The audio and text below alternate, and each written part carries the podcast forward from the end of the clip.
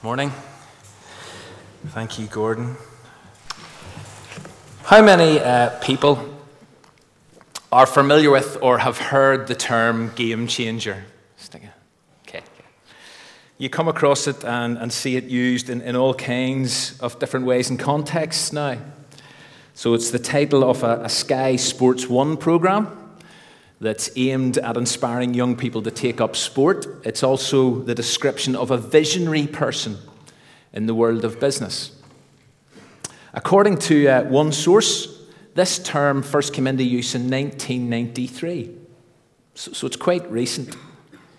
But the reason I mention it is because I was reading this week how someone has described the resurrection of Jesus Christ as a game changer or the game changer of all time.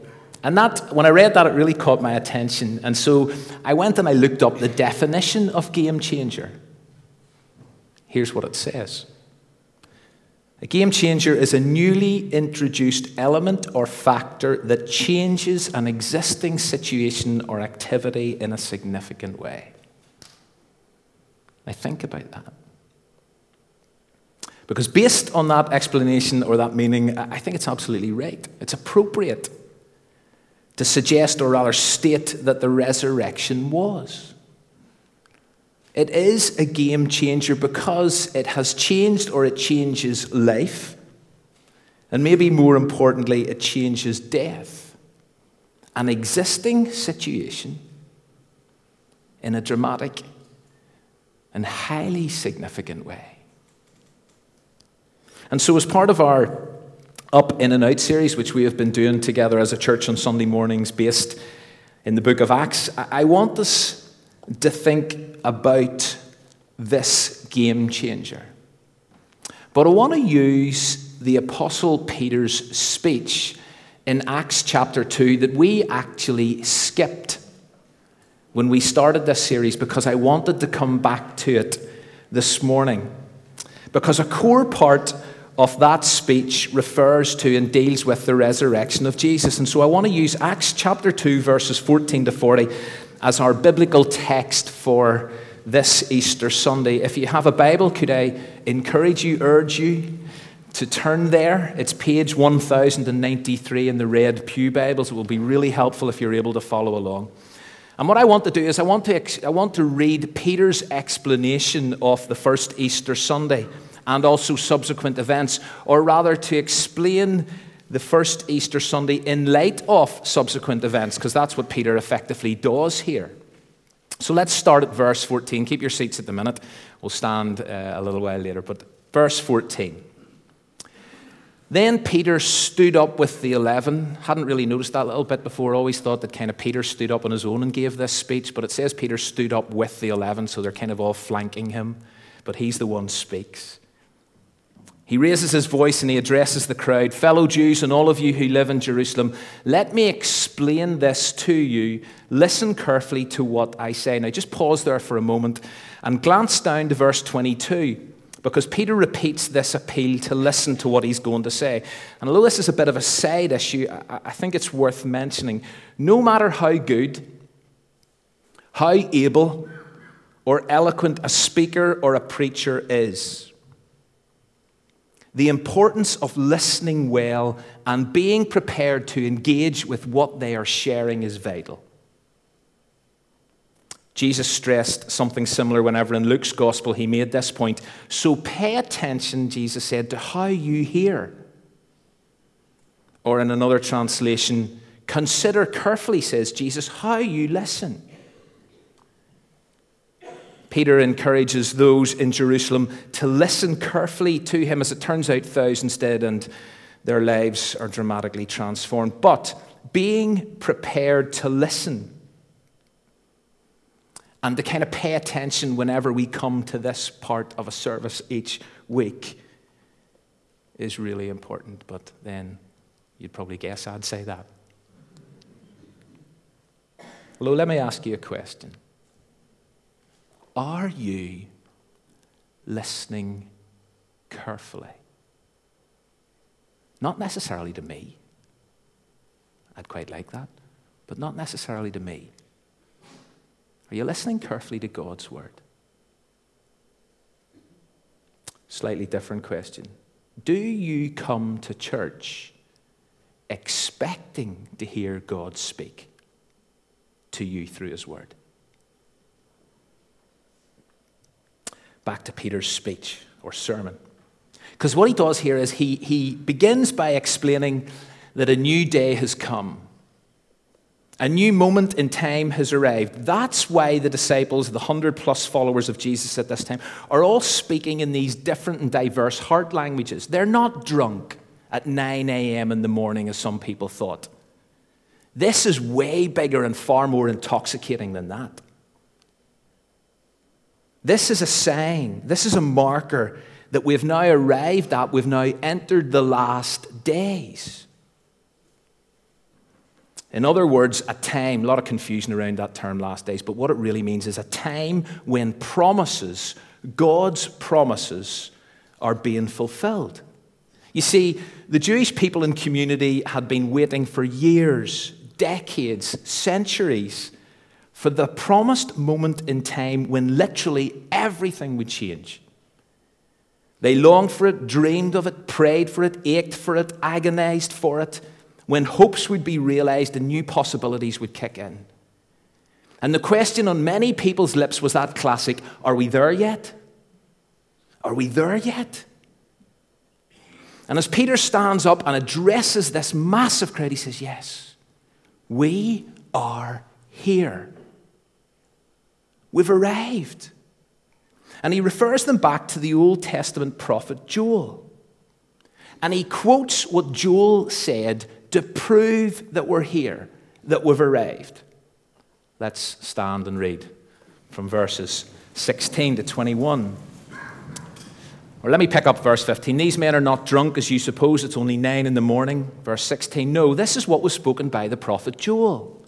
In the last days, God says, I'll pour out my spirit on all people. Your sons and daughters will prophesy, your young men will see visions, your old men will dream dreams. Even on my servants, both men and women, I will pour out my spirit in those days, and they will prophesy. And I will show wonders in the heaven above and signs on the earth below blood and fire and billows of smoke.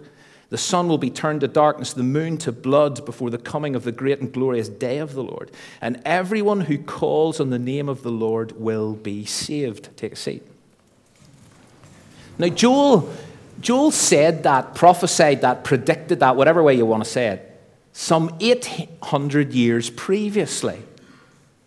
Well, now, says Peter, it's happening before your very eyes. And as he's about to explain, it's happening today, it's happening now because of and as a result of the life, death, and more importantly, maybe, the resurrection of Jesus. That's why this is all kicking off. That was the catalyst. He, Jesus, was the catalyst. And particularly what he went through and did and experienced about 50 days previous to this on that Good Friday and then three days later, that is what has released and sparked what they're now hearing, what they're now witnessing, what they're now confused by, perplexed by. This fresh burst of divine energy, as God's Spirit is poured out on a lot of people all at once, is tangible evidence that a new day has arrived, a new day has come, the new day that they had longed for. Nothing Nothing is ever going to be the same again. As Joel said, in the last days, God declared, I'll pour out my spirit on all people. And Peter says, listen, that is exactly what's happening now. But just before we move on to hear Peter link this directly to Jesus and specifically to the resurrection, the game changer. I want to highlight a couple of key thoughts from Peter's opening remarks as he quotes Joel. And this relates to what God was doing and what God is still doing. One, it's incredibly inclusive. There's no discrimination, did you hear? There's between slave and free, male and female, young and old. There's no category of people left out. Both genders, all ages, all social classes are included. That means, hear this, you're in. I'm in. We can all be part of this, irrespective of upbringing, background, culture. There are no exceptions.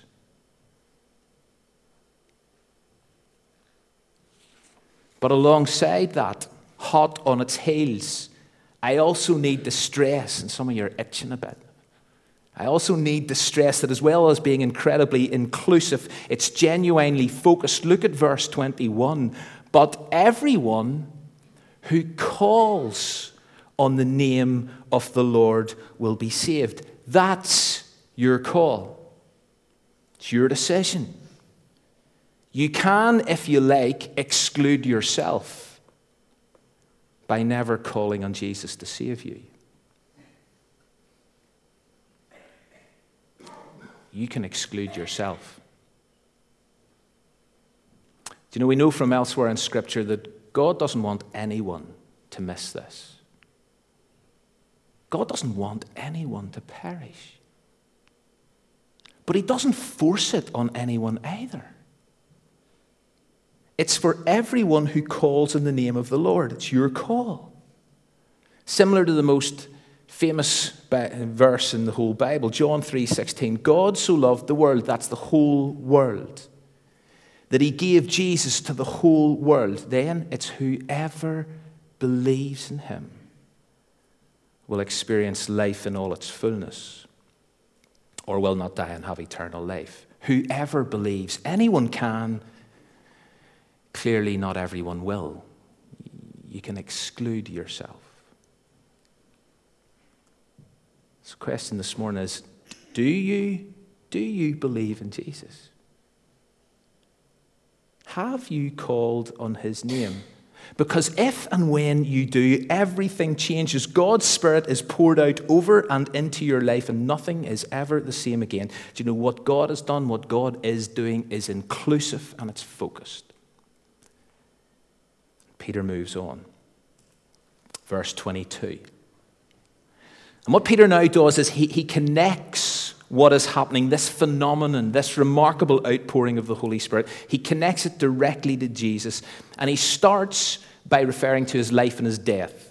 In terms of his life, Peter makes the point Jesus was something else, someone very special. And listen, you knew it. Look at the end of that verse. As you yourselves know, you saw the miracles, you saw the wonders, you saw the signs. And Peter also clarifies here how those amazing things proved that Jesus was accredited by God. In other words, he was endorsed by God, backed by God. Jesus was central to God's promised plan, his rescue mission. But having just briefly, in a sense, referred to Jesus' life, he then turns to his death. And he says this look at verse 23. You endorsed that. You backed that. You supported that event. You, with the help of wicked men, I'm just quoting verse 23, you, with the help of wicked men, nailed Jesus to a cross. Although he makes the rather critical point that this was all part of God's deliberate rather shocking plan. But having spent one verse in his life, one verse in his death, he now spends at least nine verses on the resurrection. Because it's this event, this reality, this fact that changes everything. This is the ultimate game changer, the complete shape shifter. Death could not hold Jesus. In fact, according to Peter, it was impossible for death to keep its grip on him. And what Peter wants to make crystal clear is that resurrection was and is about a physical body being very thoroughly dead, like dead, dead, beyond any shadow of a doubt, dead. But then, being very thoroughly alive again, so that the normal corruption and decay with, which follows death doesn't take its toll. And as Peter points this out, he quotes, and as he drives home this point, he quotes from a psalm. A psalm that Peter knows all his hearers on that day in Jerusalem would have been familiar with. They would have probably known it off by heart. Psalm 16. Have a look at that. This is what Peter quotes. It's a psalm of David. Scan down it. It's where he speaks, it's where David speaks about not being abandoned to the realm of the dead, not suffering the usual fate of the dissolution of the flesh, where he says, You will not let your Holy One see decay. But instead, what David says, God will somehow see the person in question through death and out the other side. But what Peter wants his listeners to get is that clearly, David wasn't speaking of himself when he wrote this psalm. Look at verse 29. David did die. His flesh did decay. His tomb and its contents, says Peter, still here today. And so this means the only way you can read Psalm 16 is prophetically. In other words, to see it as referring to a son of David, a descendant of David, who would one day appear, and this that David, uh, David has been speaking about would be his actual real life and death experience. This would be the proof that he is the one. If this actually happened to him, he is the Messiah. He wouldn't be abandoned to the realm of the dead. He will not see decay. And so look at verse 32, where Peter says, God has raised this Jesus to life. And we're all witnesses of it. We have seen him. The resurrection is a game changer a newly introduced element or factor that changes an existing situation in a significant way. The resurrection of Jesus changes life, and more accurately, as I said, it changes death. That existing situation where people died, buried, flesh decayed, end off. It's forever altered because of the resurrection of Jesus. Death has been defeated. That means there's hope now. There's new hope. There is so much more to life and death than we could have ever dreamed or imagined. Death is not the end. The physical, bodily resurrection of Jesus is a game changer.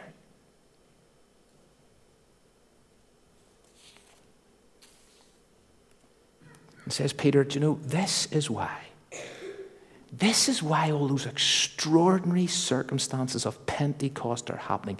Jesus is alive, and therefore the promised Holy Spirit is being poured out on all. And why is it happening?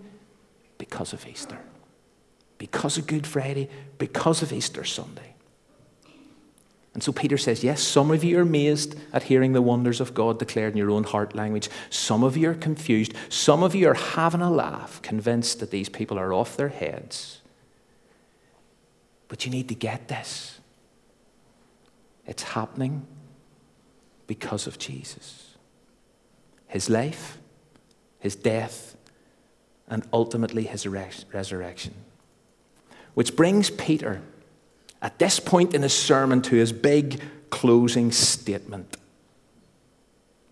Because having spoken about and confirmed the resurrection, he finishes his sermon with these words. Look at verse 36. Therefore, let all Israel be assured of this God has made this Jesus, whom you crucified, both Lord and Messiah, or both Master and Messiah.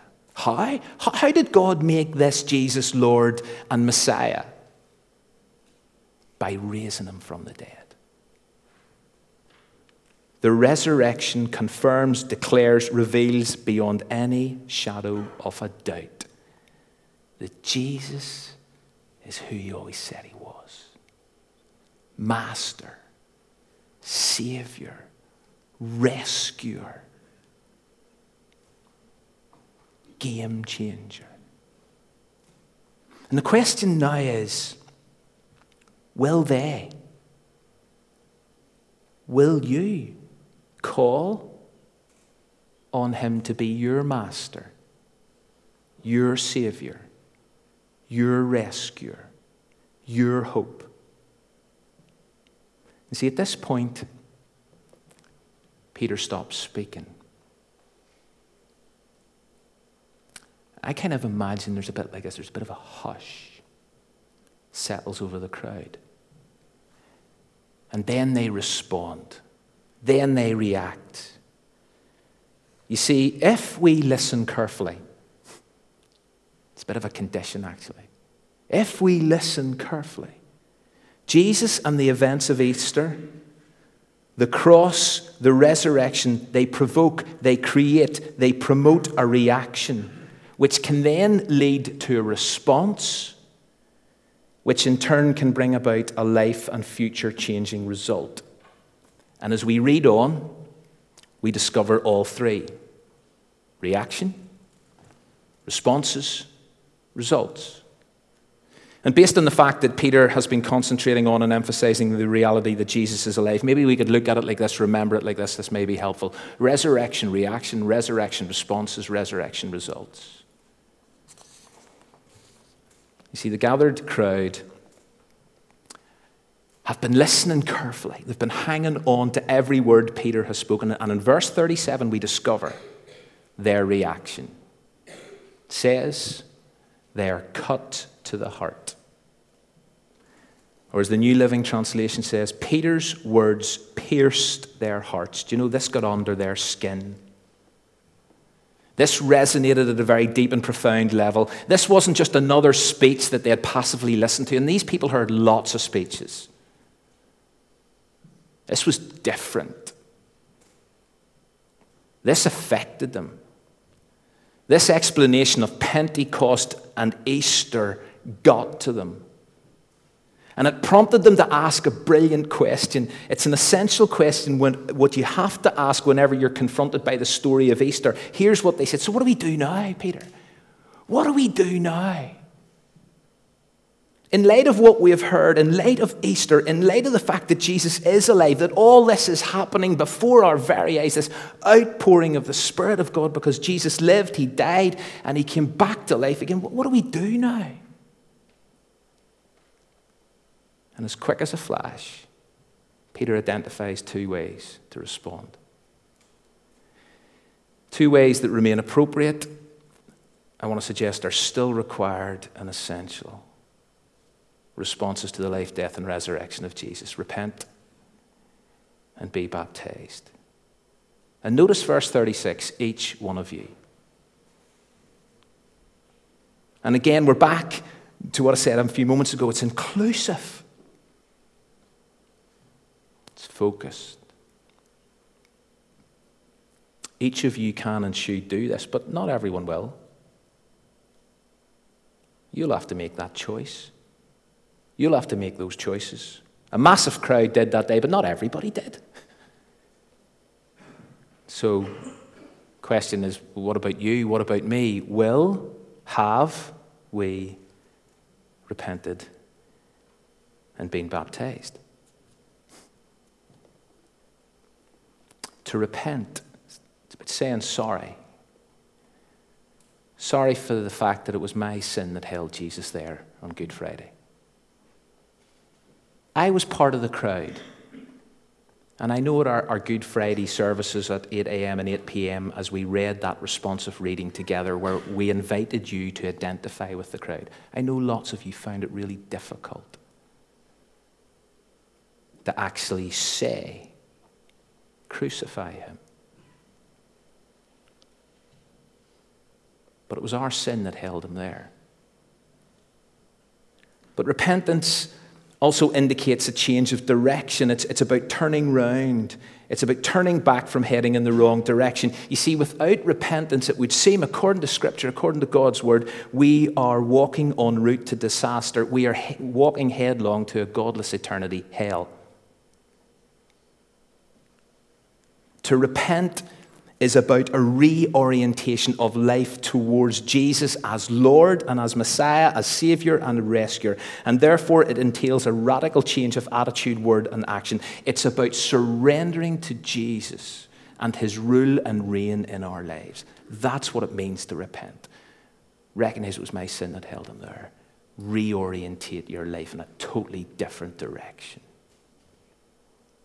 Otherwise, And the second response is to be baptized. It's to visualize your decision to accept Jesus as Master and Savior. That's what it meant here. To publicly confess your private commitment. And baptism in Acts, as we're about to see as we keep journeying through it, is usually narrated as the normal next response to having believed, embraced, and personalized the story and message of Jesus. Baptism is the natural associated sign of repentance, the concrete act marking the reorientation of our lives to Christ in the Spirit. And if you're here this morning and you've taken that first responsive step, let me encourage you to consider taking the next.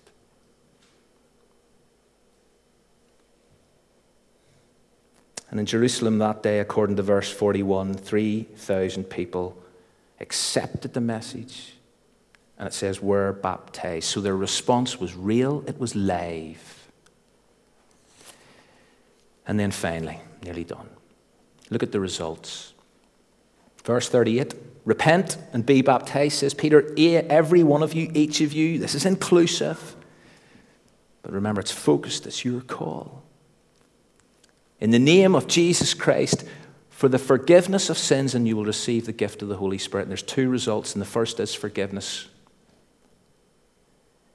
We have and we do mess up, it's ingrained into our DNA, and no matter what we do, we can never fully deal with its effect on our lives. And therefore, and I know many people struggle with this concept, but we stand guilty, condemned before a holy God, and separated from the relationship with Him that we were created to enjoy but as a result of God's love for the whole world. And for his deep desire to reconnect to this relationship, God offers forgiveness. And it's his to give. I love this verse from Daniel. To the Lord our God belong mercy and forgiveness, for we have rebelled against him. He offers it, he gives it. Why? Because of Jesus and what he went through on that first Easter as he laid down his life for the forgiveness of sins. Our sin, my sin, your sin. You can throw it all back in his face. That's fine, that's your choice.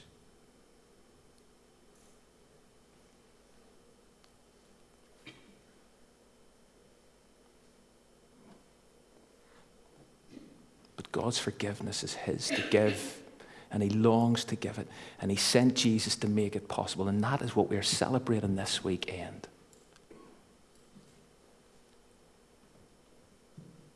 Repent and be baptized. And when you respond like that, what happens? What is the result? Forgiveness of sin. Man's greatest need. And the second result, you'll receive the gift of the Holy Spirit. You see, for those whose hearts are cut open, for those who repent and reorientate their lives to Christ, for those who know God's forgiveness, you receive the gift of the Holy Spirit. And He enables you to see and dream and live differently. He desires to make us more like Jesus. He empowers us to live the Christian life with integrity and commitment and hope. And so, on this Easter Sunday morning, as we recall and celebrate the resurrection, the game changer of all time, the event, the reality, the truth that changes life and death in a significant way, let me ask you three questions. What is your reaction What's your reaction? Has it impacted? Does it impact or pierce your heart? For the first time, in a fresh way.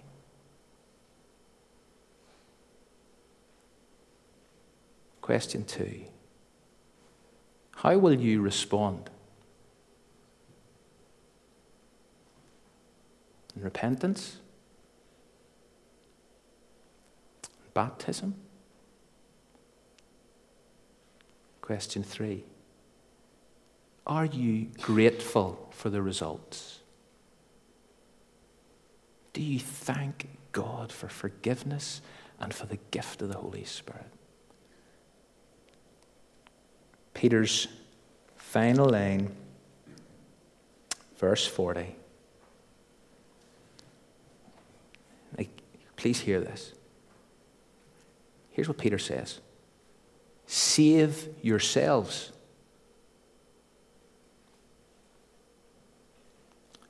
From this corrupt generation. It's over to us. God's done it all. Jesus paid it all. Save yourselves. Whether we do, whether we accept it, believe it, call in the name of Jesus, probably depends on how carefully we've listened.